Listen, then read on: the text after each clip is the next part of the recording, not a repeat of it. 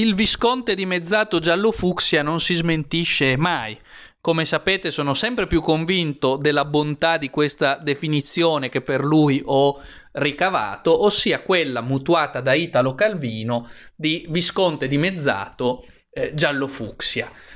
Conte, come il visconte di cui diceva Italo Calvino, è sempre diviso in due: c'è una parte buona che dice una cosa e poi c'è la parte cattiva che puntualmente fa la cosa opposta che la parte buona diceva con certezza non si sarebbe mai fatta. Nel caso specifico sentiamo dire da Conte, come se fosse la cosa più ovvia del mondo, che lui e il suo pavido governo giallo-fucsia stanno con solerzia lavorando per evitare il lockdown. E mentre fa queste affermazioni disinvolte sappiamo che mezza Italia giorno dopo giorno va in lockdown, in particolare mediante il ridicolo sistema delle sfumature cromatiche del nuovo tricolore imposto all'Italia secondo le aree gialla, arancione e rossa. Ogni giorno che passa, o quasi, nuove regioni si tinteggiano di arancione e di rosso e quindi di passo in passo l'Italia tutta diviene cromaticamente uniformata nel rosso lockdown. E mentre questo, palesemente sotto gli occhi di tutti, sta avvenendo, il visconte dimezzato ci assicura